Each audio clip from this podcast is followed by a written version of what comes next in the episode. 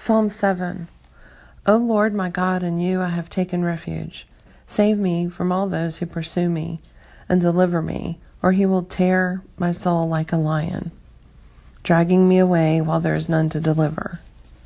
O Lord my God, if I have done this, if there is injustice in my hands, if I have rewarded evil to my friend, or have plundered him who without cause was my adversary, let the enemy pursue my soul and overtake it, and let him trample my life down to the ground, and lay my glory in the dust.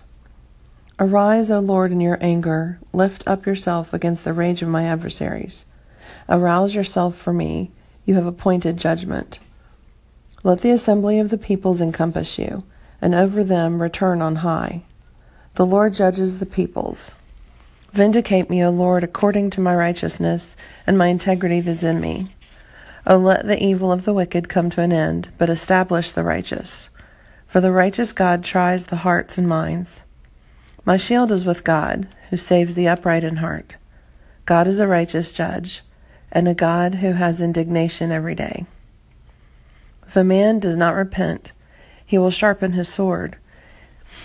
He has bent his bow and made it ready. He has also prepared for himself deadly weapons. He makes his arrows fiery shafts.